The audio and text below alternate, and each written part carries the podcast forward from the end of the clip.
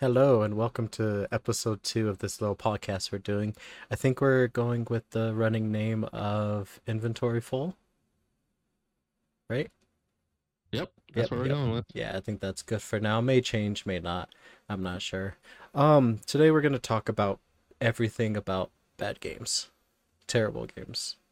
The stuff that What you makes the bad game, pretty Ex- much. exactly the stuff that you the bargain bin games. Yeah. And then for the game we're playing today, it's going to be one of the most notorious bad games, which would be Alien Colonial Marines. Yep. All right, so you can go ahead and start it, and we'll just jump in. What was this?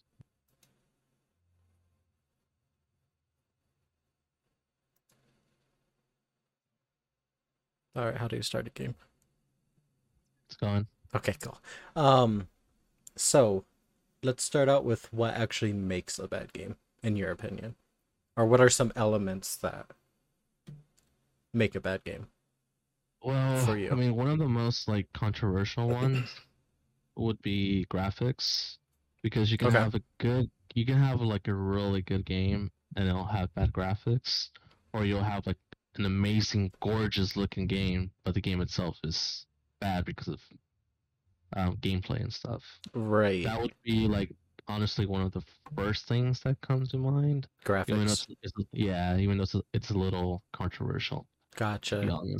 Right, because you could have a game that looks garbage but has the best gameplay. Like Yep, a lot Exactly. of excuse me, a lot of older games probably don't stand up to visual standards nowadays, but they're still Yeah. classics like Diablo 2. That yes, that that's game- Yeah, that game looks terrible nowadays, but the gameplay is still top tier, Yeah. Yep. like the best. Yeah. yeah. um, No, that's a good example. yeah. The one that I can think of as well would be the older Final Fantasy games. Okay. Like the first one that comes to mind would be either FF7, Final Fantasy 7, or Okay. Final Fantasy 8. Like, you know, they were Mm. really good games, had a good story, good gameplay, Right. but the visuals were, you know, I mean, at that time, a lot of people thought, you know, that was like, like amazing and like Right. top tier, but nowadays it doesn't really hold up. Yeah, and I think that's the thing with uh most older games is that a lot of their stuff is just outdated. And that could be from visuals to uh, gameplay, uh, controls, mechanics. Um, and I guess over time that's something that could happen with games is that they just Yeah. they they don't age some games don't age well but they can Yes. be considered classics like for me personally like how you mentioned final fantasy 7 Yeah. like i know that's one of your favorite games Yeah. but i never played it when it first came out and i didn't play it until maybe like a year or two ago Yeah, so and the, the remake, right? uh it was right before the remake Oh, okay. yeah so okay. i i wanted to get it done and well i wanted to play it right before the remake came out Right. So, um, I I played it and it just didn't appeal to me. Like I love I love turn-based games. I love turn-based combat, um, and all that. It's just I don't know. It just didn't hold up for me personally. But I didn't have that connection like someone like you would have. Yeah, yeah. Like I guess you can say a lot of people like when you when you grow up playing a certain game, right? you tend to ignore a lot of aspects of it. Like Oh, for sure. the graphics, to the controls. Like Mhm. it's yeah. It's You like you're that- still stuck in that honeymoon phase. Yeah, you you still you have the nostalgia for it and whatnot. Yeah. Yeah, but yeah, um, graphics, I would say nowadays are important. Um, yes, because of the technology behind it. Yeah, It, but it became like a standard nowadays. Exactly. Like, graphics. exactly. But I wouldn't call it necessary Yeah. for, Yes. for to, yes. to distinguish between a bad or a good game. However, there was a game that I tried playing mm, maybe a month or two ago, um, Babylon's Fall, Oh. and that game, it it's like they took the game, it it it was it's the ideals. the idea is cool. It's like a watercolor type of painting Yeah. deal, and like that's cool. That's a cool idea. Usually, hand drawn graphics and stuff like that is pretty cool. However, this game looks like they just put up a filter on it essentially Yeah. and it is so bad. I'm probably going to talk about it a few more times, but it's it's bad all around. And the graphics are like a huge huge part of that. yeah. um one of the most important things I would say for games, especially nowadays, would be mechanics. Oh yes. Like if you if the game is broken at its core and unplayable due to mechanics, it kind of makes the whole thing kind of bad. the whole experience. Yeah. Yeah, I understand that. I understand that too well. There's actually a few games. Nothing's really come to mind as of yet, but I know there was a few games that were like mediocre. But the thing that made it stand out was like the bad mechanics. By bad mechanics, I mean like bugs that made it appealing to a certain few Gotcha. because it you know it caused them to like have a good time with the laughs and stuff. But yeah, I, I would I would agree with that. Yeah, Um, but there are some games uh that do have bad mechanics intentionally Yeah, to kind of make them more appealing, and that would be games like all the simulator games that come out. Right. So Oh, yeah. things like Goat Simulator, like those mechanics are intentionally broken, yeah, um, but still a good time, right, right.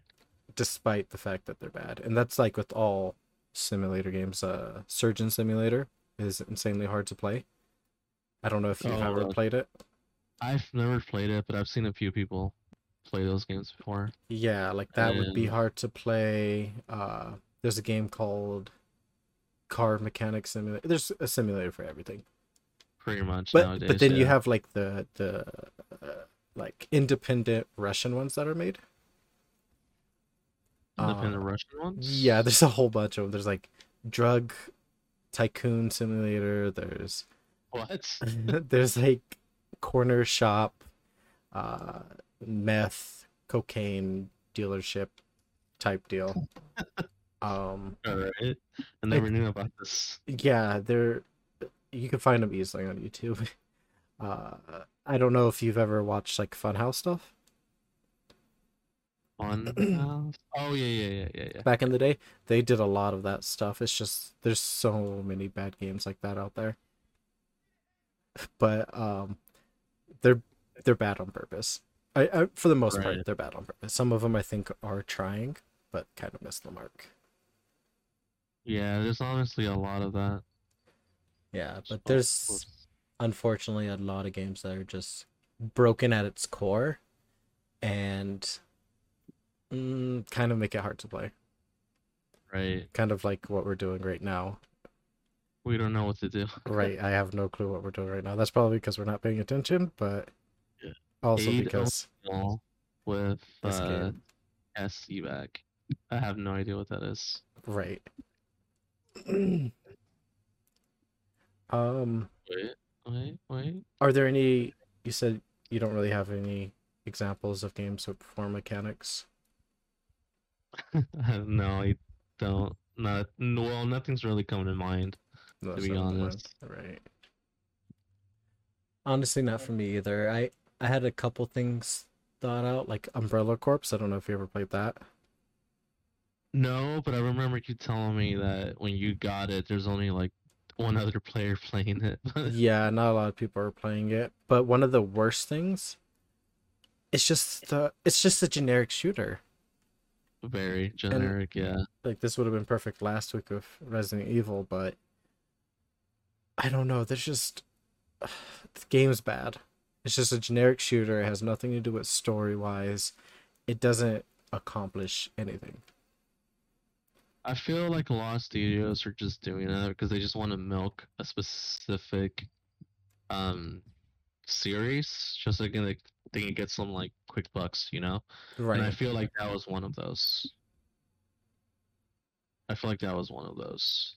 They just wanted to bring something out with the Resident Evil name, and boom. Yeah, yeah. I, th- I think a lot of things have the name attached and fell. Yeah. but moving on, um, any other things that make games bad in your opinion? I would say microtransactions. Microtransactions? Like once that started happening, like you can tell that the quality for a lot of games just started going downhill. And right. I remember this was like during the PlayStation 3 days and Xbox 360 days. Okay. Um I remember games started having like seasonal passes. I don't know if you remember that. Mm, the whole season pass thing. Right. Oh, hello. Are you still there? I'm sorry about that. Oh, no worries. Um, you would buy a game, right? At the time, it was sixty dollars. Nowadays, it's almost reaching seventy. But um, when you would buy the game, you would get asked if you wanted to get the uh, season pass. I don't know if you remember that. Like my biggest example was like, um, I think Last of Us actually had that. a like the season seasonal pass? I don't think Last of Us did. No. Or, or are you Okay. are you getting like the thing confused with seasonal passes and like uh battle passes? No, it it was legit a seasonal pass. Like you would get all the content that they would release Oh, well- as the months go by. they didn't really release too much for. You said Last of Us. Yeah, they had um one DLC, which is the one with you know The standalone one. Riley and stuff. Yeah, but uh, anyways, it yeah, it was like seasonal passes, and after that, you can tell they started adding like microtransactions for every little thing. And I I mean I understand free games doing that Right. you know the game is free and you know they still want to make some type of money. Like I can understand that. Um, but say you're playing a game, a full fledged game, sixty dollars, right. and um, and this is the, one of the ones that actually bugged me the most. Having a single player game with microtransactions, Oh yeah. and one of like the most famous ones for doing that would be Ubisoft games Okay. like Assassin's Creed, um, Ghost Recon, like the newest one, Breakpoint and stuff. Right. Like that thing is just really, really irritating. Like you're not playing with anyone. like, what's the purpose of having microtransactions for a game? Right. Yeah. No, I that's player? Yeah, I agree with you there. That was a problem. I just finished up Assassin's Creed Valhalla, Yeah, and there are so many cosmetics that you can purchase yeah, for a single player game. yeah. So it's just It just So doesn't make sense there. And and like you said, I understand it with free games, um, because they're they're, they're free and they're gonna make their money somehow. So Yeah. like even though it can be annoying sometimes, I understand the games that are free to play and have like battle passes, like Fortnite, uh, yeah, pretty much any any. I know we were playing um, what's that game? Rogue Company earlier today, and Oh, yeah. and that has a battle pass or Rogue Pass or whatever they call it, their version of it. yeah, Uh, and like I get that because it's free. They're they're providing a free service. Uh, Yeah. And they got to recoup their server costs, development costs, all of that somehow. So yeah, which but is understandable. Yeah, then again, like you said with single player games, I just especially again with Ubisoft with the cosmetics. I guess if you if you want it to look cool, pretty personally, but I just don't see the need of it. It seems Yeah. kind of greedy. Um, it is. I know one honest, yeah. that was it is. really bad was Battlefront 2, the Star Wars, Star Wars Battlefront 2. Oh man. So, yeah, I don't know how it is now, but I remember when it first came out, it was terrible with microtransactions.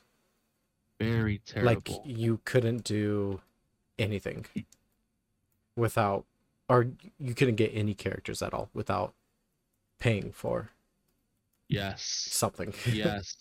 Yes. and it was already a game that someone had played or paid $60 for. 60, 70, Yeah. whatever amount. And on top of that, I think it was one of those games that didn't show review copies. They with the review copies, they didn't have the microtransactions transactions in the game at that point.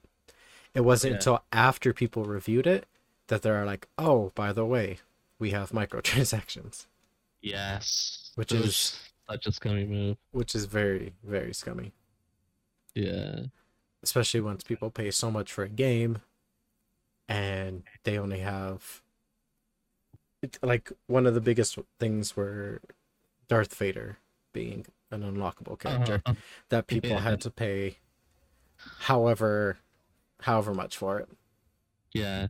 And Uh, don't forget too that um that there was a lot of cards and perks mm, that yes. would technically make you overpowered and it will give you leverage over people that don't want to spend money on the game. right. That that's exactly that's so I I agree with free games having microtransactions in the form of cosmetics.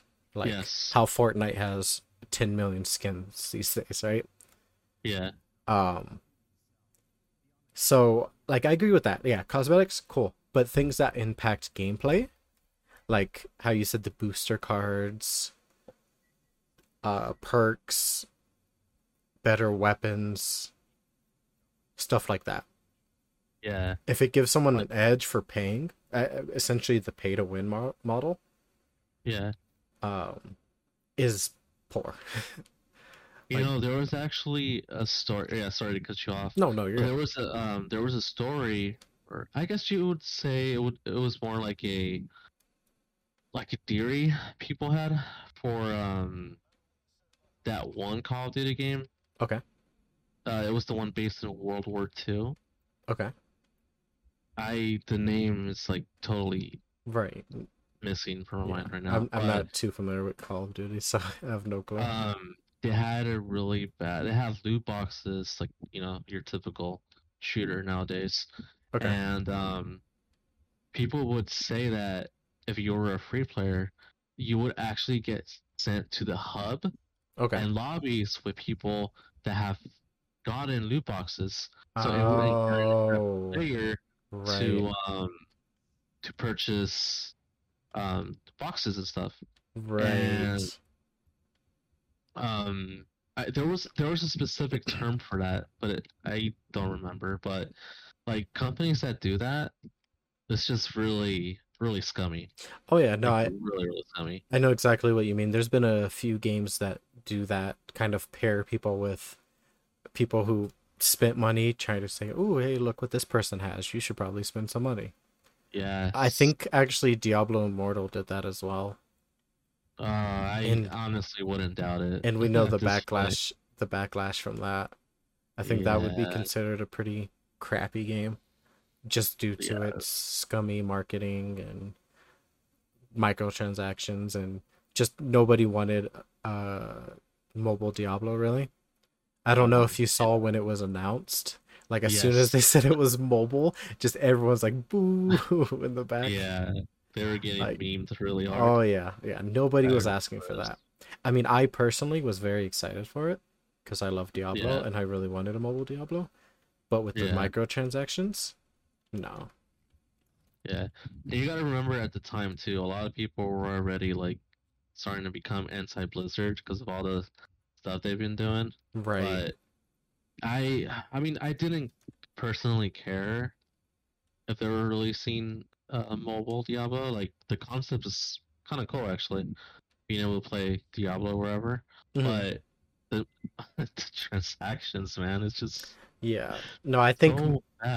I think micro micro transactions can really kill a game, Yes, yes, especially when it comes with benefits in multiplayer games, of course, of course. and then cosmetics in single player games. Um, right. I don't have much of a problem with season passes and like DLC because like sure I'm I'm getting I'm still getting the base experience for the price I paid. I Yeah. don't mind paying five ten dollars for an extra couple hours of gameplay. Yeah, that that's the thing. I don't have an issue with that either. hmm But you can tell that's when everything started like Oh, when they start- Oh yeah. Oh no. I'll, Yeah. I'll tell you what the very start of it was. It was the har- horse armor in Oblivion. Oh yeah. That's what- $5 horse armor. Yes, the five dollar horse armor. That's what started it all. Everyone's like, people will buy five dollar horse armor. Let's charge them for Yeah. everything. like the companies just started getting comfortable. This is what Mhm. we're trying to say. They were like, Yeah. "Oh, let's experiment with this. Let's see what happens." Let's see what these chumps are gonna pay. Yeah. You want to And- like uh, another bad one was Metal Gear Survive. You can Oh, you can only have one character. If you wanted another character, that was like an extra five bucks. Yeah. Those kind of things will make a bad game. Yeah. Like really, I can't make it. Like most places will let you have five, six, seven, eight characters. Yeah.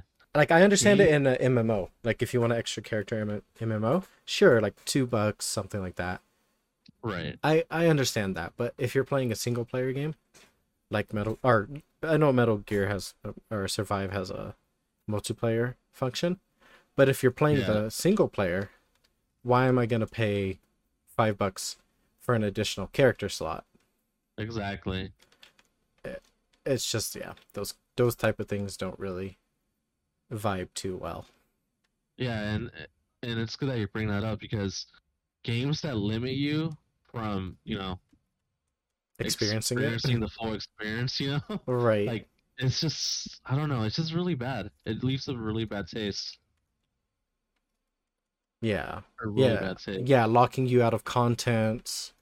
Yes. I know there's a few games I can't think of any specific examples that have I've played the base game and then I get to a point and it's like, "Oh, you don't have access to this. Sorry." I'm like, "So if I if I don't have the DLC, don't have it in the game in the first place." The base Yeah. game at least. If I have Right, the DLC, right. sure, that's when you can start advertising it or saying, "Hey, this is something you can do." But when you have it there and try to lock me out of the content, and just like show it in my face like hey look if you pay extra you can get this or get that that, Yes. that that's bad microtransactions bad Very bad. in the most part Very unhealthy. Yeah. especially in paid games if you're going to charge Yes. like you said 60 70 bucks for a game don't have microtransactions in it you already paid enough i don't want to pay extra to get an extra life or You know, the thing about microtransactions is a lot of them, um, a lot of games nowadays have loot boxes, and loot boxes are Mm, dangerous territory, man. yeah that Especially if you have a gambling mm-hmm. exactly habit, like you're you're you're just gone at that point. You oh yeah Say goodbye to your wallet, and a lot of companies rely on people that prey on that yeah.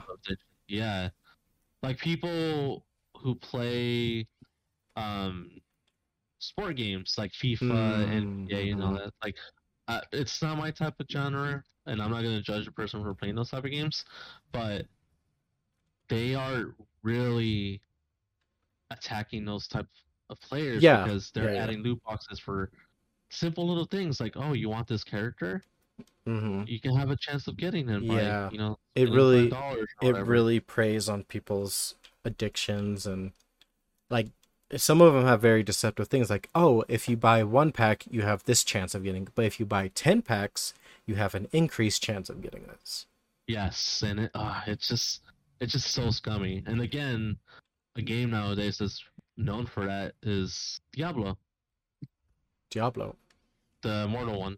the oh mobile. yes yeah where you have to Like, I pay for remember- everything I remember just playing, and I got to a certain level, and they were already asking me if I wanted to buy stuff. I think it was like, oh right, um, they give you a prompt that the story is now unlocked, hmm and it's like what?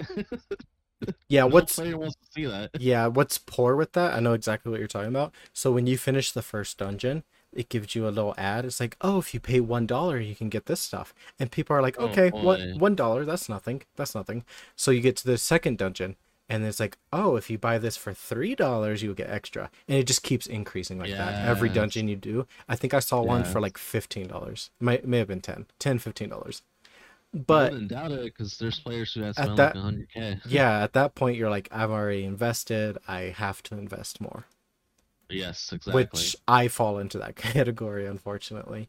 And I try, I I try too. not to, and I'm like, that's like a lot of games that have season passes now. I won't buy the season pass until I max it out. right. Um, the only game I've ever done that with was Pokemon Unite, uh, because I maxed out that season pass, and I'm like, you know what? I'll buy the next season pass. I mean, I'll buy the season pass. I'll get this extra stuff. yeah. and, and so I definitely fall into that realm of preying on people who have that addiction type Yes. deal. Unfortunately, And um, so one thing that's dangerous for me is cosmetics. Like Mm, right, it's it's it's one of those things that's like it could be a a healthy thing if you're not if you don't really care about looks in games. right, But if you're one of the types that like love to collect every piece of clothing and stuff like that, right, right. like it becomes bad real quick. And I'll give you um a recent experience about of, of that. Okay. And you know the game I'm currently playing, Final Fantasy 14. Like I'm Right. mad addicted to that game. right. And um one of the coolest things in that game for me is what we call glam. Okay. And um Final Fantasy 14 you have to pay for the game. You have to pay for Subscription. expansions. You have to pay for the sub, Right. and there's a there's uh, a a mog store, which is like you know a shop store. And usually before I wouldn't pay for sub games because I feel it's still kind of scummy if you're paying full price and then you have to pay for the expansion Right. and there's a cosmetic thing. Like, Right. it, it feels really scummy for me, but the experience is really fun, so I, I really didn't care, so I skipped all that. But the moment I discovered that there was a cosmetic Oh, no. store, that's where everything started going downhill for me. No, no. Like, yeah, Right. No, yeah, that I can see how that definitely preys on someone wanting to have everything. Like- yeah, and fortunately, I'm ashamed to say this, but every piece of clothing that's available in the Mog store, I bought it. Oh no. I I mean, bought hey, a few mounts, but hey, if that's your thing, go for it. Um, yeah, but still, in its core, it's it's very bad. now what what bad. I find bad about those things, and tell Yeah. me if this is the case with Final Fantasy 14. I'm not too sure. Uh-huh. Um, the gacha model or like the limited time model. That I think that also preys on the factor of people like, oh, if I don't get it, I'm missing out. Are you talking about fear of missing out, FOMO? Y- Yeah, yeah, So thankful. Okay, so with Final Fantasy 14, um, when it comes to like certain events, um, sometimes they bring those events back like a year later, and Mhm. you're able to get the stuff from Well, like, the previous I- years. I mean- that, that's I mean, in the case of buying stuff, like buying the cosmetics that you've bought. Oh, they're always gonna be in the store. Okay, see, so I'm talking Yeah. about like limited paid. Oh, cosmetics. Okay, okay. Yeah, like not- not- time- Okay, okay. Yeah, not like Yeah. events or anything. I'm- Yeah, I'm talking about like like the gacha model in uh, MMOs where they're like, oh, we have this outfit you can buy, but it's only available Oh, and the- yeah. and the shop from- scummy. time to time. You know, Yes, that's in. Yeah. and yeah, then you no, have the people who are already addicted on it, like, oh, I don't want to miss out on this item that was never going to be in the shop again. The only way I'm going to get it is if I pay a hundred dollars to have a ten percent chance of getting it. Yes, exactly. Yeah, I can totally understand Stuff like that. you're coming from. But Yeah. like in that case with Final Fantasy 14, how the cosmetics that you've paid for are always there, you could be like, oh, I, I want to buy this cosmetic on this paycheck and this one a month from now. Like you're not limited to buy it right now and spend all your money Yes. right in the moment. Yes, you have yeah, time okay, to- totally get what you're saying. Yeah, you have time to think about it and decide like, oh, do I really want it? You're not pressured Yeah. into buying it at that moment. Yeah. Yeah, so that's that's more what I mean with that. Okay. Yeah. No, I I get you. I I understand. Um, now that you bring that the subject of like fear of missing out, Mhm. um, that's actually another thing that makes a bad game Okay. Because and a good game that comes to mind is Destiny one and two. Okay. So, say you're playing a game, you get burnt out, and you don't want to play anymore. and then a few days later, the studio's like, "Hey, um, we're bringing in this event, and you can only experience it when it launches, but it will be limited for like a week or a month or whatever." Okay. And then, say a year later, there's an expansion that comes out, but you're not able to get that weapon or that certain uh, fashion piece. Right. Those are things that tick me off in a lot of games, like the fear of missing out. Like right. It, it, it just it, it just sucks, man. It just It one of the does. really I know exactly. I think that's really a problem that's probably exclusive to online games, multiplayer Yeah. games. Although I've seen that in single player games too. Like uh like again I've finished Valhalla recently and there's a Yeah. lot of things that you can't get because they were like a seasonal event in a Right. single player game. Uh, Right, right. And that kind of sucks. That that missing out, especially if you're someone like us who has collecting issues or what whatnot Yeah. however you may uh, call it. Um, I, I know I had that problem every time I play MMO, really. Um, which is why I kind of try not to play them anymore, because I do have that problem with oh I must get every item, and if I don't, then yeah, and that's kind of like the the uh just bringing it full circle, the mo uh, inspiration of naming this podcast inventory full. Is because I have a Yeah. problem. I have a problem with that. I where, where, where I have to pick up everything I see. Yep. and it becomes a real issue. But yeah, so when it comes back to missing out on things, that is a bummer. Uh, Yeah. I know Monster Hunter had that problem. Oh yeah. if you ever sure. played any of the Monster Hunters, they have like their seasonal events that happen relatively often. Um, Yeah. but it does suck when you're when you're hardcore into a game, and then you kind of get burnt out on it Yeah. and then this comes along and you're like mm, mm." i mean i guess that's kind of an aspect of how they would keep up a player base which probably isn't too bad right. but i i, I see how that could be annoying Yeah, and that, and um, now that we're talking about this, Yeah. um, going back to like the battle passes, Mhm. um, say you're playing a game and you're starting to get tired of it, but Right. you bought the battle pass. Now Mm. you're kind of forced to continue playing because you spent money on it. i get you And um, there's a few games that I've that I've done that with. One of them is um, Destiny 2. Like I just got extremely burned out the game. I didn't want to play anymore, but I bought the seasonal pa- or the battle Ah, pass, so now I'm kind of forced forced into it Yeah, okay so you're kind of saying like what make one of the aspects that would make a bad game is being forced into it kind of yeah, when you're burnt out already yes, Gotcha. No, I can see that. yeah,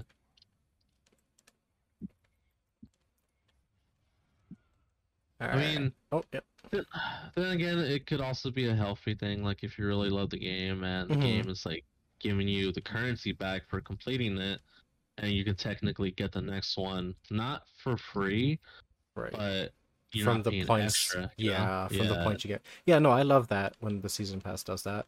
And I, yeah, I, same. whenever I see a game with season passes, I usually look at that to kind of say, oh, if I get if I get the season pass, I could pay, I could pay with the next one with the rewards. It's kind of like the game we're playing. Well, kind of playing now is Rogue Company. Mm-hmm. They have a battle pass, and yeah, Right. you basically get your money back. Yeah, I was looking at it.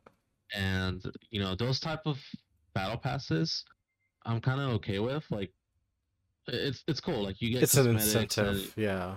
yeah and you still get the next one with the same uh, money you spent on the last one which is nice which is a nice little treat Yeah, it kind of gives you an incentive to play the game. yeah Okay, gotcha. Gotcha. And then moving away from microtransactions, 'cause I think we could go on forever about that. yeah All the bad things about that. Um, another thing that I feel could be bad, and we kind of talked about it earlier, would be replay value in games. uh yeah Um, like how you kind of touched on with Destiny and whatnot, it could be a bad thing, being too replayable. Yes. Um, yes. But I I think that games that don't have a replay value could be bad. But that also depends on story too. Yes. Um, like a a good a great game would be Last of Us, the first one. oh yeah. yeah, yeah. Um, that game's linear as can be. There's no choices in that game, yeah. but it's a you great just- game. Like you- you just play it and you're done with. Where Yeah. where I think it comes down to would be games that have that, but their story. How do I explain this? Something like Fallout 76, I would say. Uh, yeah. So that game is huge. It it's open world, an MMO ish. Yeah. Uh, but when it first came out, there was nothing in it. Nothing So sure, you could you could technically replay it, quote unquote, unplay it, replay it. But what are you gonna do? Just look at new locations? Like That- there, there's nothing that to do. Yeah, like once you max a character, like what is making you make a new one? Yeah, what's keeping you in that world? And in the case of Yeah. Fallout 76, uh, well, I don't know. and I love Fallout, but nothing's keeping you in that world. And and that that could be another point for bad games is uh what's keeping you especially in bigger games like that. What's keeping you there? Yes. Um, Fa- like I said, Fallout 76 was a is a good example because it's a open world that's empty essentially. right. Another game that had this problem, uh, which at launch had this problem, but I think it's a lot better now, would be uh, what was it? No Man's Sky. Oh man, yeah. So when that launched, I think you played it at launch too, correct? Yes. So that game at launch, like, sure, it has millions upon billions of planets, but if you see the same ugly creatures with different legs, Yes. it kind of is like, uh, okay, uh, I don't know why I'm here. yeah. But Yeah. now, but now the I would say the game is good now. Oh, it's it's amazing. Yeah. Now it's really that- fun to play. Yeah, I, I was playing it a week or two ago, and you can like build bases now. You can have a whole freighter ship and NPCs on it.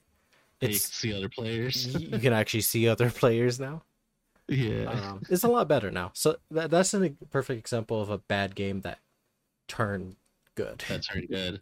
Yeah. And y- y- good, good thing you brought that up because Battlefront 2, hmm at its core, was a fun game. Right. It was just roaring by the microtransactions. right. But once they removed the microtransactions and literally gave everyone, uh, like literally, like I I was really addicted to it like Okay.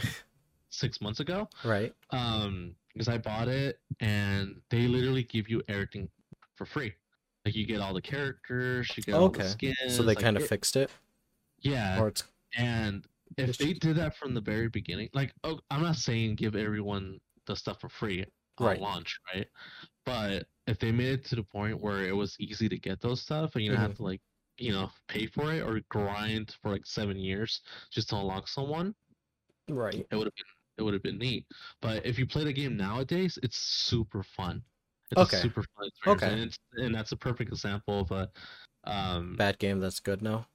yeah, Yeah, and I think that's probably the core of what can make a bad game good is if they listen to the fan base and Yes. fix these core issues. Um, yeah, You you were talking about Final Fantasy 14. I think that's another perfect example. When the game Oh, yeah. when the game first came out, I know it was plagued with so many issues. Oh, so I'm not many I'm not too yeah. familiar, but I know like it was dead on arrival. Like there was no one keeping keeping you there. Yeah, But I know now like the player base is insane now. People absolutely Oh, yeah, love the game now. But yeah, 10 years ago when it first came out, it was just a mess. Like mechanically wise, gameplay wise, visually, it yeah. was just all over the place. Like it had an identity crisis. It did not know what it it, it wanted to be. But now, Yeah, but now, now it's a bad game turned good. The yeah, the bad thing with that is I feel like that's only really doable with online games. Like they they can change most of their issues. Now, if you have Yes. like a single player game or just a co-op game that's bad at its core, sure you can patch it. You can probably add DLC that fixes things, uh, stuff like that. But if it's broken at its core, you can't really remake it like Final Fantasy did. Yes. I mean, you could, but that would that would entail like releasing an entirely new game, and people already have a bad taste in their mouth, so they're not gonna do it. You know, good thing you mentioned this. Mhm. There's there's actually two examples that I can think of right now.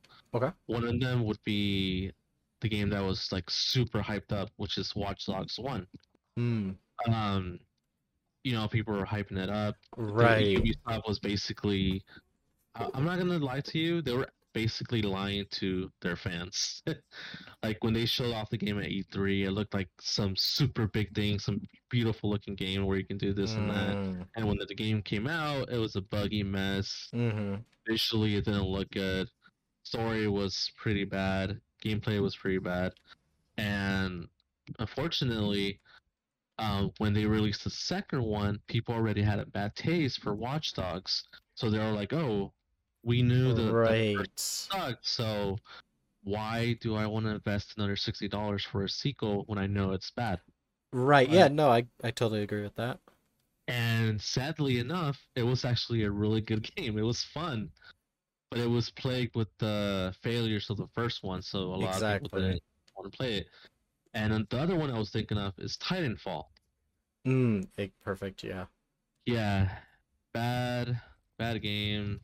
You were forced to do multiplayer to hmm um, progress in the story and all that.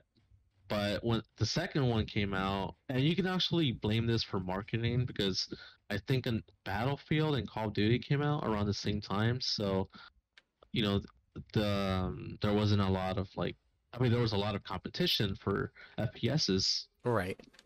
so um that and because of the stigma of the first one um it just made the game fail and sadly enough the second one was also really fun but you know people didn't want to play it because of the first one Yeah. Yeah. No. That that that bad sour taste from a first game can definitely ruin the reception of Yeah. of sequels. yeah With Watch Dogs, like I I tried to play the first one, I couldn't get into it. It just wasn't my thing. But the second one, I absolutely loved. I I fell in love with the second one. Yeah. Uh, I I platinumed it. I did everything I could. I it was a blast. It was And- really But I gave it that second chance. But I feel like a lot of people would not give it that second chance just because of that of what happened with that bad taste from the first one.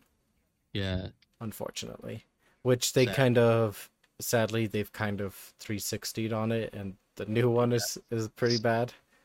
Um, there's no story it's just exactly just because it's just it's just and i think that's the problem with a lot of ubisoft games these days is that they're just too open and there's just too much to do. It's like a sensory overload. Um, that's one of the issues i had with valhalla is that it it was fine gameplay wise core wise sure i i like the assassin's creed games. However when it comes to like side stuff in that game it's just overloaded. There's i believe almost 800 collectibles. Yeah. And I wanted to just die playing it. I'm sitting there and I'm like, I'm already. I think I finished the game in 80 hours, which is ridiculous. yeah Um, but I'm sitting there at like 60 hours and I only have 200 collectibles. I'm like, I'm not. I'm not. I'm just gonna burn through the story. yeah So that's another thing I could do. It could like like you were talking about earlier, the burnout. Like a game a game can be good, but then the burnout just kind of kills it.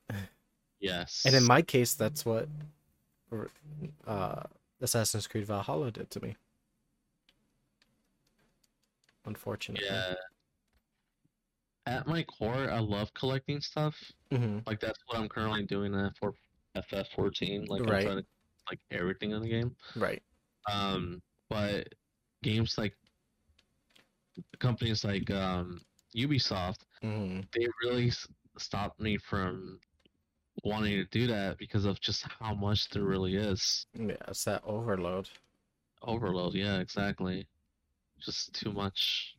Yeah, when there's like sure have enough to do to like keep people engaged and want to play it but at a certain point it's just too much and i think you you you covered it perfectly earlier with the season passes and kind of feeling forced to have to do these things Yeah. which is how i felt in assassin's creed valhalla is whenever i saw a new like gear collectible i'm like "Oh, i have to do that but then at a certain point i'm like i don't want to do this this is not fun anymore maybe it's fun the first couple times but if you're repeating these start- things if these yeah if these things are repeating it's not fun anymore Yeah, if it starts feeling like a second job, that's when it just starts dying off for me. yeah which i i think go ahead Uh-huh. sorry oh, if it starts becoming like a chore, like Mhm. it just kills the fun for me now. Like I Oh, don't want to do it anymore. Yeah, yeah, which I think is a another big issue with games not being good Yeah. is if they're not really changing the formula. I guess when the gameplay is a carbon copy of itself every single time. Which again, Ubisoft, Ubisoft is really known for that. exactly. Uh, Far Cry, uh, Assassin's Creed. Um, there's not too many Ghost Recon, so I can't bring those. But yeah, like Assassin's Creed and Far Cry are, are known for this. right. Uh, even Call of Duty, like it's literally just carbon copies of the last one with the with the same price point. Like the same formula, same gameplay, just change up the story a little bit, change up the scenery, and boom, a sixty dollar game for you. Yeah, no, I, I totally agree. Ubisoft has a terrible, terrible problem with rehashing games. Uh, yes, I love the Assassin's Creed games, but I do admit they're more or less the same every single time. Yes, yes, yes, yes. Which- yes. I don't know. Innovations can go both ways. Some people love the core gameplay and want to just do that with a new story, which Right. uh, fine on them. Everyone has their own thing. Um, sometimes that can get boring, but then on the other hand, changing it too much can kill it. Um, Right, So right, so recently I've been playing bad games because I want to do a little writing thing about bad games every year. Yeah. Starting Right. from '94 when I was born, kind of do like the Right. t- ten worst games every year. Um, Yeah. so one of the games I found for '94 was Pac-Man 2: The New Adventures, Mm, I and I personally never played it, so I can't really say too much. So I'm gonna rely on you. to right, right. it. It's an SNES game, and Okay. w- when you think of Pac-Man, you think of something specific. You think Pac-Man, right. The like the original. and yeah. people like Pac-Man. However, in Pac-Man 2: The New Adventures, you don't play as Pac-Man. Pac-Man is just a character on screen, and you have to shoot things on screen to make him interact with it. it- It's Weird. It is weird. Like you don't go into Pac-Man thinking that. You don't get Pac-Man to do that. So like th- that's a perfect example of how innovation can be bad. Like they try they tried something new and like the game looks beautiful for the time for 94. Like it looks Right, really right. nice. It's very colorful, very vibrant. The pixels are really nice. um right. it's just the gameplay is weird. Like literally the first mission you have to do is you have to get baby Pac-Man a cup of milk. what? And like the issue with the game is it doesn't re- really explain what to do. And something I found annoying about it was every time I would so the game tells you in the beginning it's like shoot everything and see what happens. So I shot everything thinking, "Oh, let's see what happens." And I kept dying, their version of dying, which is not really dying. Basically, he starts crying and runs all the way home. Okay. But I like the, game. the game told me to do that, so I'm doing it every time, and every time I have to go all the way back to the start. And that gets very frustrating. Right. But like that's a case where innovation can be bad. In the Right, case of right. Ubisoft games, I think innovation could be good. Like just oh change heck yeah, yeah. change up change up the for- formula a little bit. Make it a little interesting. Yeah, which they kind of started doing with Assassin's Creed, like starting with Odyssey. Yeah. Um, But I know a lot of fans have issues with that because it doesn't really feel like Assassin's Creed anymore. It just feels Right. like a generic action game.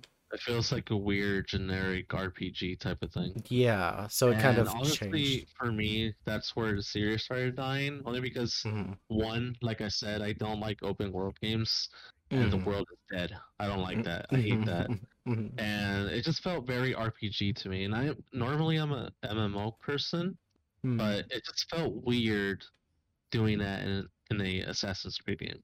Right, yeah. Which Yeah. like like we've said, it's just it could be both ways. It could be too much, it could be too little, Yeah. not enough innovation, too much changing the game. yeah, like It's like really a, said, a balancing act. Yeah, and like you said, it's a hit or miss. Like some people like it, and some people won't. Right. But I still give them props for trying something new. Because let's be honest, the formula was rehashed. Like Assassin's Creed 1 was really bad, so they made the second one 10 times better. Mhm. But because of the success for the second one, they started doing the same thing for the rest of them, and they kept bringing, milking a specific character. Right. And um, I will give them credit for what they did with Unity, Syndicate, and um, Origins, Odyssey, and all that. They did change up the formula and all that. I'll give them. It's not for me, but I will give them props for trying something new. Right, right. In that case, Yeah. it, it works Yeah, for the most part. yeah, And then another thing I was thinking that could be bad, what makes would make a game bad.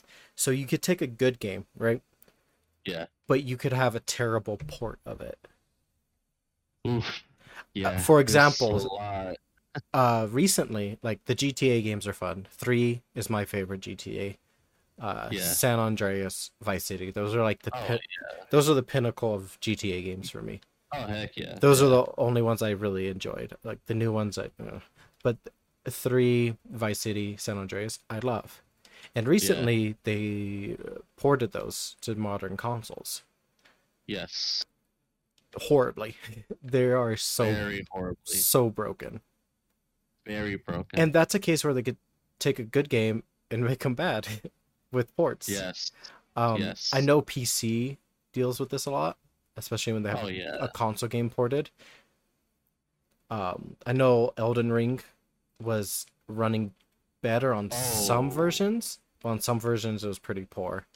Uh, Yeah. I I played it on the PS5. I didn't have any issues, but I Yeah. I've heard that people on PC when it first came out had terrible terrible issues.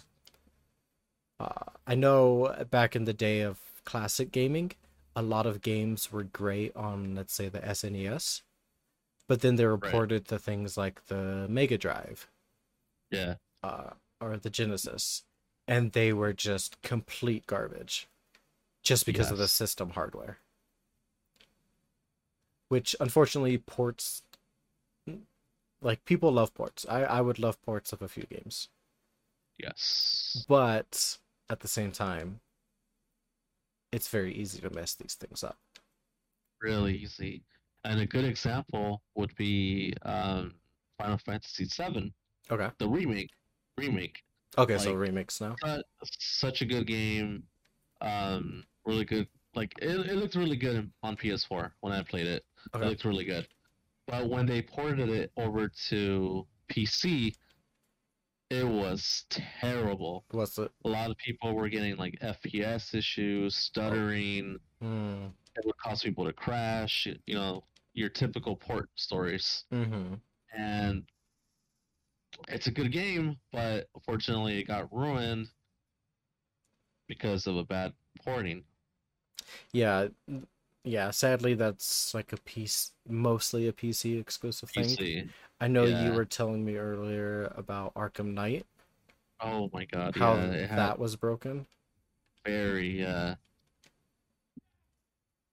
very, very broken. I remember stories about that game. And that was that was a fun game. Like I loved Arkham Knight. game. Yeah, It's just sad that people can't experience it a hundred percent on different platforms. Which, if you're yeah. gonna have a game for multiple platforms, I think they should run equally. which Yes. which kind of actually brings back to the uh, Watch Dogs thing. how it, the E3 looked so beautiful, but then when the game came out, it was. eh. Oh, yeah. I don't know if you know the story, but a while after the game came out, people found that the graphics that were used in the E3 were actually in the game, the PC Really? version No. at least. So people made mods that pretty much just turned it on. So Interesting. yeah, so people are able to turn those graphical features back on at a certain point or uh, with using these mods. And a theory is that PlayStation or Xbox could have allegedly paid off Ubisoft saying, "Hey, we're going to miss out on sales if this game doesn't look pretty on our hardware. So, I'm Right. going to we're going to need you to nerf the visuals on PC so that we have an equal footing. That's a rumor, at oh. least. I don't. I don't think it was even confirmed, but it was easy to turn it back on. You just had to change a file and pretty much say, "Hey, I want this on," and you could have the E3 graphics. Interesting. Yeah, but because it was on PC, allegedly, Sony or Microsoft did not like that, saying you're taking our sales. You know, another game that was notorious for that was actually Rainbow Six Siege. Okay. I'm not sure if you've seen any videos for it or like the original E3 trailers, but a lot of stuff that was revealed in that gameplay trailer Okay. was removed from the game. One of them being the graphics, like reduce of graphics. Okay. I would definitely recommend looking at old Okay. E3 gameplay videos for it. Like, All right. I'd have to look into that then. yeah, I think at this point it's starting to sound like we're being anti Ubisoft, which we're It not. definitely sounds like it. But no, I love Ubisoft. I love Watch Dogs. Yeah. I love Assassin's Creed. I love Far Cry. Still, The South Park games. Cell. Splinter Cells. Yeah, it- it's all great. Like- It's just some of their practices are yeah, questionable. Yeah, and they're the ones notorious for pretty Yeah. much a lot of stuff that we're discussing today. right. Yeah, I feel like a lot of publishers have their own faults, but yeah, I would say EA and Ubisoft are two of the ones we're kind of harping on today. yes, But it, it, in the most part, they fixed a lot of these things. Like you said with the Battlefront, that's an excellent game now. Yeah, because- They took out those loot boxes and pay to win mechanics. Yeah, because Um, again, like I said, at its core, the gameplay itself was really fun. It was just Right. ruined bad practices. Right, yeah. So remove those bad practices, it became what it was originally supposed to be. right. So yeah, there's these small factors that can completely ruin a game's experience. Yeah. I think another one of these would probably be overhype. Oh my goodness. Yeah. Um, I know again uh, the hype on it more. Watch Dogs was really overhyped. Very Um, overhyped. yeah. I I know. I remember seeing the E3 previews, and I was ecstatic about it. I was like, I can't wait for this game. I'm gonna hack everything. I'm gonna be super cool, badass, edgy hacker boy. yeah. but then I'm like, oh, this game is not my thing. But I love two. Like I said, I love two, and he was more of a badass hacker boy. Edgy. And it, it speaks more towards me because I actually live in a Bay Area. So being able to see like familiar areas was, oh man, it was, it was a treat. I really Right. like that. But yeah, o- overhype can really kill a game. Um, going back to No Man's Sky again, that one was insanely overhyped, and Insanely, yeah. a big problem with it is overpromising. yes. Like I you- remember seeing the original interviews with the guy. oh, I, man, I forget yeah. his name, but he was promising all these things like, yeah, you could sure you could play with your friends. You might you might run into players out in the world. Who knows? Yeah. We, we have a lot of planets. Maybe you will see someone eventually. Which Yeah, when the game first came out was definitely not the deal. definitely not. you couldn't pl- yeah. you couldn't invite friends. You couldn't play directly with friends. I don't even think you could actually see other oh. people until It was it was confirmed you couldn't. yeah so like overhyping over promising on things can really hinder a game because when people have a certain expectation in their mind if they're not going to get these promises they're going to be angry which Yes. is, is is completely valid. I mean, if you're promised something and then 60 bucks later you're like, well, where is this thing I was promised? Yeah, Nobody likes that. nobody. If- nobody likes false advertising. Yeah, and a lot of games have that. Um, no Man's Sky, Overwatch was a not Overwatch, sorry, Watch Dogs had that. Yes. Um, Evil Within had that with the marketing for Shinji Mikami. oh right, the like, they're like- creator of Resident Evil. And yeah, stuff. the Resident E- Evil guy, and they're like, yeah, it's his first new game, and because I think the last game he did was Resident Evil Four. Oh, okay. So that would have been 10 years. It was like 10 years since his last game. It's going to be fantastic. And then I played it a couple months ago and I'm like, "Ugh, yes, and unfortunately, this brings me back to what I was discussing earlier. Was a bad first taste Mm, ruins the sequel. the second. Yeah, because again, the sequel, oh, it's it's really good. I definitely recommend playing it. Yeah, I But haven't heard. you, it, it's gonna be really hard for you because Mhm. After I've heard experience with the first one. exactly. Yeah, I've heard great things about it and I wanted to play it, but I was just burnt out after that first one. Yes, Just it just left a I just I couldn't. but I yeah, I do promise you though, it's it's a really fun game. Like once you play it, you're gonna be like, whoa, this is com- like hundred percent different from the first one. right. But yeah, no, it, it was sadly overhyped. Like Yeah. I got it on day one, and I was Mhm. just super excited. And to this day, I haven't finished it. Oh I finished the second one, but I haven't finished the first one. Yeah, I had to push myself through it back when I played it. Like after finishing the second one, I told myself, okay, I already know the story, but let me just finish it because I, you know, I want to complete it. Right. But I, I just, I just couldn't. I just couldn't do it. oh, for sure. And and there's like a lot of examples for overhype. Duke Nukem was one. Duke Nukem 3D. no, that- those like, games- 20 years. Yeah, those games were insanely popular in the 90s. But Yeah. then Duke Nukem 3D, I think it went through three generations before it even came out. Right. And when it came out, it was bad. Like the humor in it had, was outdated. The graphics were. I think it came out in early uh, 2010s, late 2000s, something like that. It was definitely during the Xbox 360. It- and PS3 yes. days. Yes, Yeah, it was. So it was like 2009, 2012, somewhere in that range.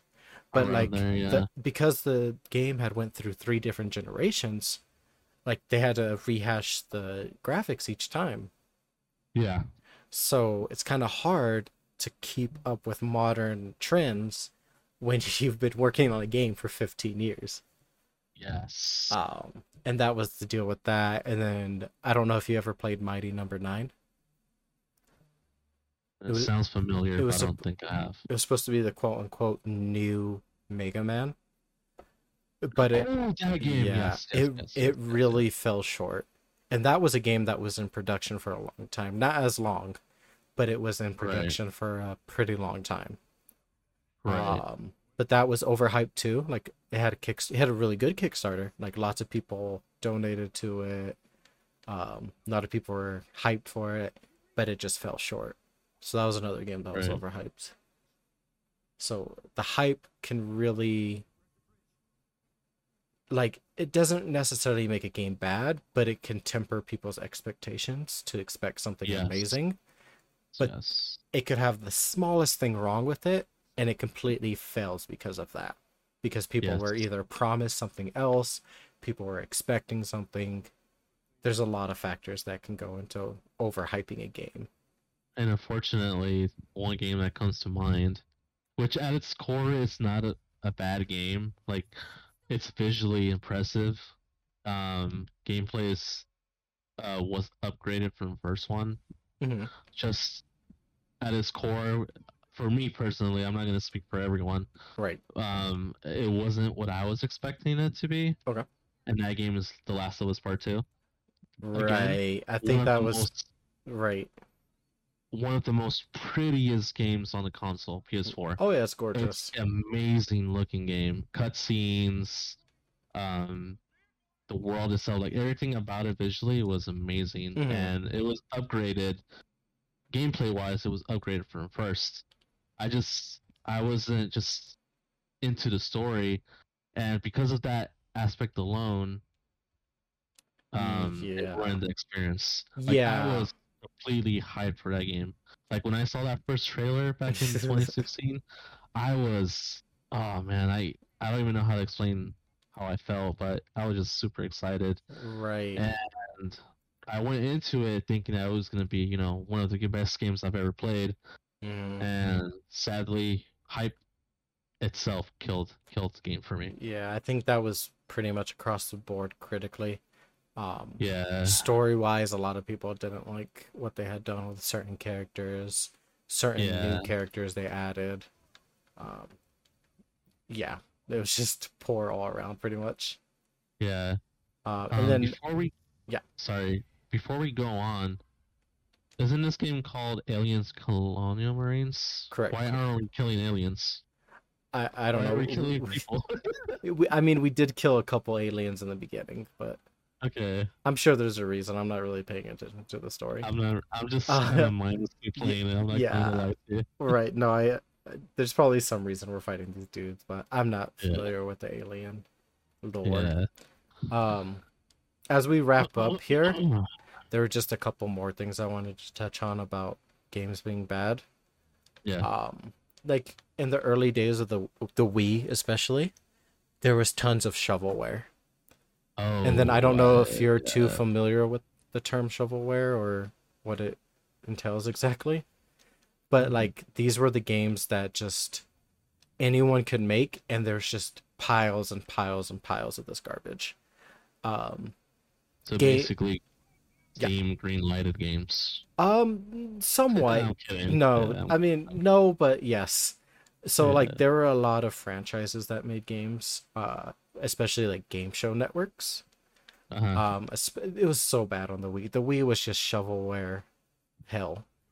Um, a lot of- games like family feud and stuff like yes, that? so a lot Okay. of game show sh- games were on the Wii. yeah Family, fam- Oh. Family Feud, uh, Deal or No Deal, uh, pretty much anything you can think of, it was on the Wii.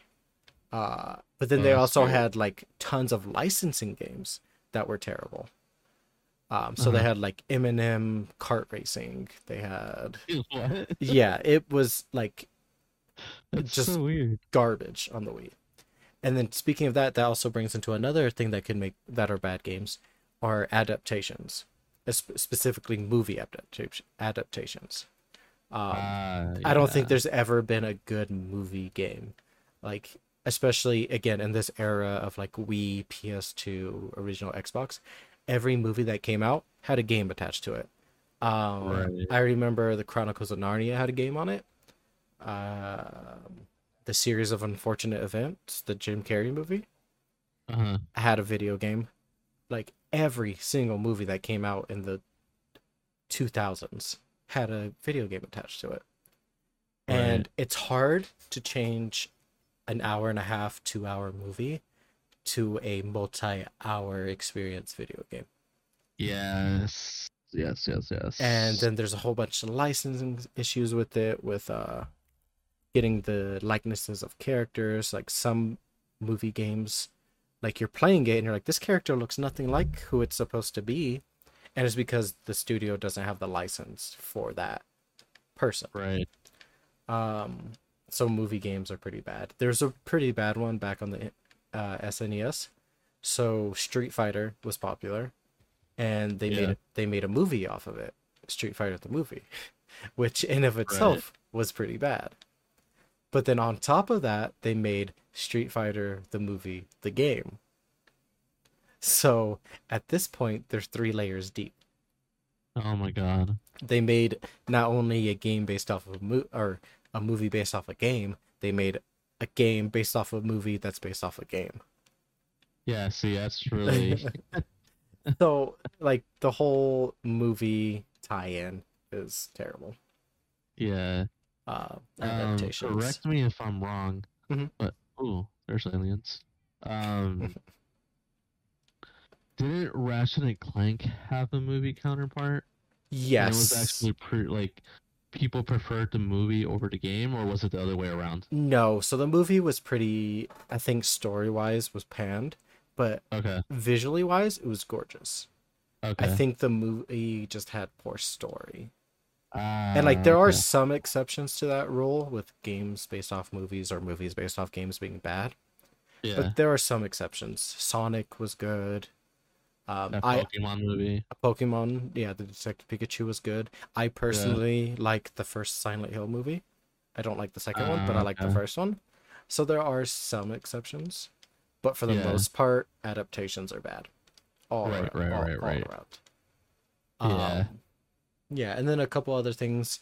Bad characters can kill a game, and we kind of talked about that with Last of Us Mm, yeah. like either introducing these new bad characters or changing a character's personality or traits or yada yada can really kill it because like in the first last of us you fall in love with these characters yes. but then by the Yeah. second one you're like well why do they do this why do they do that and and unfortunately that's another thing that kills the vibe for me it just um what you would expect the character to do they don't do they're like out of nowhere some new person and it just Mm. it just feels weird. It's a yeah. different vibe. It kills the vibe. Yeah yeah bad characters can definitely make a game bad. And also another thing that makes a bad character is the voice acting itself. Sometimes it could be bad but then sometimes it could be so bad it's good. But no like perfect if one that i know of is called uh, resident evil code veronica. Oh yes, I, I'm currently playing that, and I don't know. Steve Burnside is just a whiny little bitch, Yeah. and um, the main bad guy Alfred, uh, Alfred. Red something, um, Redford. yeah Oh my god, his laugh is the best thing. It is the ever. be- is the best thing ever. It's so bad that it's it transcends into good.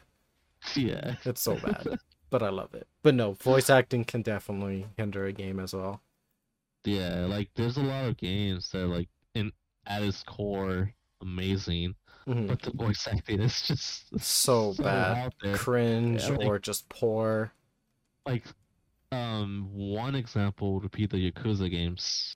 Like, what do you mean Yakuza? No, no, no, no, no, no. Like sometimes, like the voice acting for some of the characters it's just like very out there, you know? Ah, that's because it's like- supposed to be. Yakuza's a great game. You don't talk crap about Yakuza. Oh no, no, no! I love Yakuza.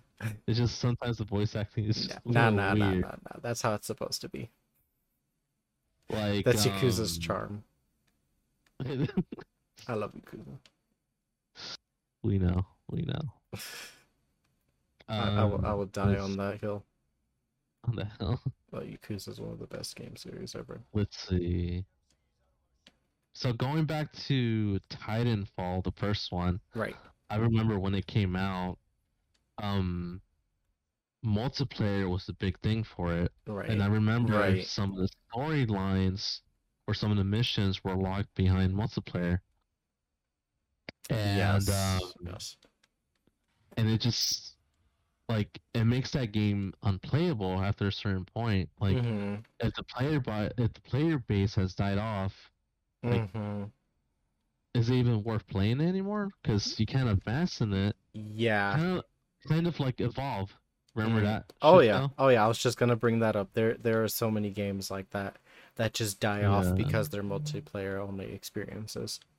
Yeah. And they're bad, so they're they they are made even worse when you have nobody to play with. Yes. And they're the multiplayer games, so it's like what is even the point? Again, that's another thing with Resident Evil Umbrella Corps. oh yeah. That's a multiplayer centric game. But how are you going to play multiplayer if it's a crappy game and no one plays it? And if Right, and, right. and if you can't even enjoy the bare minimum of the game because nobody plays it. Again, Right. w- like you said with Evolve, that game fell off real quick Real fast. Yeah. and it just it ruins it because how are you going to play the game if you can't play online? Yeah. And the thing is, a lot of people, like, the player base is divided. some people want to have social interactions with other people, Right. but there then again you have your solo players. Like and if you're blocking one side of the coin with multiplayer aspects, like Mhm. You're gonna lose a lot of players. And unfortunately, yeah. um th- that's happening a lot nowadays where solo players are forced to do That interaction. social interactions like um kind of like destiny um at its core you can play that game by its by yourself Right. but you're being blocked off from doing raids and stuff because you actually have to play with other people Right. A lot of the content's closed off to single players. yeah Unfortunate. I I personally believe that multiplayer centric games are a bad idea. Um, Okay. That is mostly because I like to play games alone, except if it's Right. with a good friend. Then I'm like, sure, Yeah. I'll do a co-op game. But like when the core is multiplayer and you have to be forced, yes, I think yes, it can breed a lot of things. Um, it could be poor gameplay. Uh, let's say you really love a game and then it gets shut down. It's like, what then? right. Uh, right right right right. yeah it's like and then it can be it can breed toxicity between players. Um i know a lot of games have that like if your gear score isn't a certain level people would straight up refuse to play with you. Yeah and it's like- that's that's it- what destiny was yeah it's like how do i get this gear if I, you won't let me play the game to get this gear?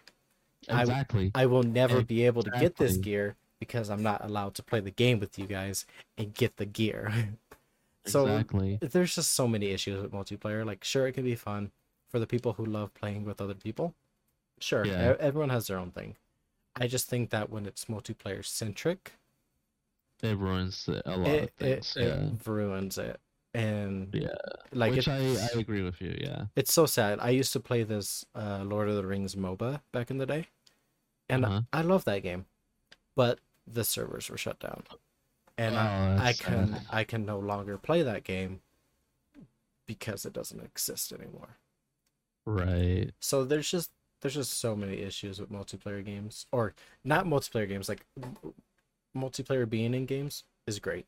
It's just when it's multiplayer centric, when it relies Yes. on the multiplayer. When it relies on that. Yeah. Um, no, I- I, I agree. I know agree there's a lot of things going on recently again with Ubisoft because Yeah. they're shutting down a lot of the multiplayer servers for the older Assassin's Creed games. Are they now? And a lot of people are up in arms about that because like the multiplayer and Brotherhood and is great. I love it. I used to play it a lot. But they're love- shutting those servers down now and a lot of gamers who want to want that kind of gameplay are going to be screwed out of it now Yeah. for the most part. Um Oh, whoops. So But it's yeah. just yeah, it's just a I don't know. There's a lot of issues in multiplayer. There's a lot of issues in single player. I think the whole the whole thing I think we're trying to get through with this is that a game can be bad due to a lot of factors and that's either too much of something or too little of something. I Right. think it's the moderation that can make a bad game good Right, right, right. like have something in the middle Like right. like we've said with a game being too open that can ruin it a game being too closed off can ruin it single player and multiplayer can ruin it pretty games can be bad ugly games can be good it's everything in moderation Moderation. Yeah. i th- and i think that really sums up what makes a game good or bad Right. is moderation don't have too much of something don't have too little of something. Yeah. the Um, game that that comes to mind that's in my opinion very balanced would be the dark souls series. Okay. like at its core it's a very linear game. You go from point a to point b. But the gameplay and the mystery of the lore just keeps people coming back. Like there's a ton of replayability value. Right people come in for the combat, people come in for the PvP. Like it feels like one of those games where it just won't end Right. anytime soon. And then with that replayability, it doesn't get old because of all the Yes. different choices. Yes. Not not choices, but like gear options and the multiplayer aspect, PvP. that all kind of gives the game a second life. Yeah. Even though, like you said, especially the earlier ones are very Yeah. linear. Like um the first Last of Us, it was a single player game, so people were shocked when we were introduced to some random multiplayer event that actually was extremely fun to play. hmm And that's another thing that disappointed me about the second one. They never released a uh, Right. second version of that, and that was the thing I was most excited for because when I went into Last of Us One, I wasn't expecting a multiplayer mode, and I was honestly not expecting to like it. And you were But it was surprised. such a fun, yeah, it's such a fun experience. Like I was hooked on it. Right. and, yeah. Um. Yeah, yeah. this That's is one of those things where a company will do something that you're not expecting, and it just, it, it just works, you know. yeah. It's definitely an oversight there on their Yeah. part. Unfortunately. Mm-hmm. Which kind of brings back to the point of like rehashing can be good, bringing those things back again. Yeah. But like how you said you never expected it, trying new things is good as well. Yeah, no, it's, it's like a definitely one of pleasant those things where surprise. It, it, it's a hit or miss. hmm Like it yeah. could work or it won't work. Yeah, It- like again, I think yeah, the it- whole thing is just yeah, I think it's just all moderation. Yeah, Honestly, is good little balance point. yeah. It, I think really what comes down to it is just balance balancing a game, Yes. making it kind of a mixed bag of everything, trying to appeal to everyone, but also in certain games having like a niche audience Yes. who will play the same Call of Duty for fifty years. It's Yeah. it's different for everyone. Yeah. And I think that's currently the reason why I'm addicted to Final Fantasy 14 right now Right. because it has something for everyone. Right. Like if you want to go into it being a role player, you can do that. If you want to go into Right. it being a raider, you can do that. Right. there's so many things you can do and try and there's no fear of missing out you Mhm. can take your time and it's actually encouraged by the uh, player base and developers for you to take your time they don't want you to rush to get to the end just to do something which is the total opposite of what world of warcraft is doing like the players are kind of i'm not gonna lie they're kind of forced right. to get to the end game as soon as possible Right. just so they can do this and that Something I hated back when I tried to play World of Warcraft again is that they just gave me a level 70 character, which was the max level at the time. They just gave me a max character and I'm like, "Well, I don't know how to play this character." And they're like, "No, just go do, just go do end game stuff." I'm like, "Well, I don't know how to play this character. I don't know how to play the game. It's been 10 years since I played it." Yeah. like what? yeah.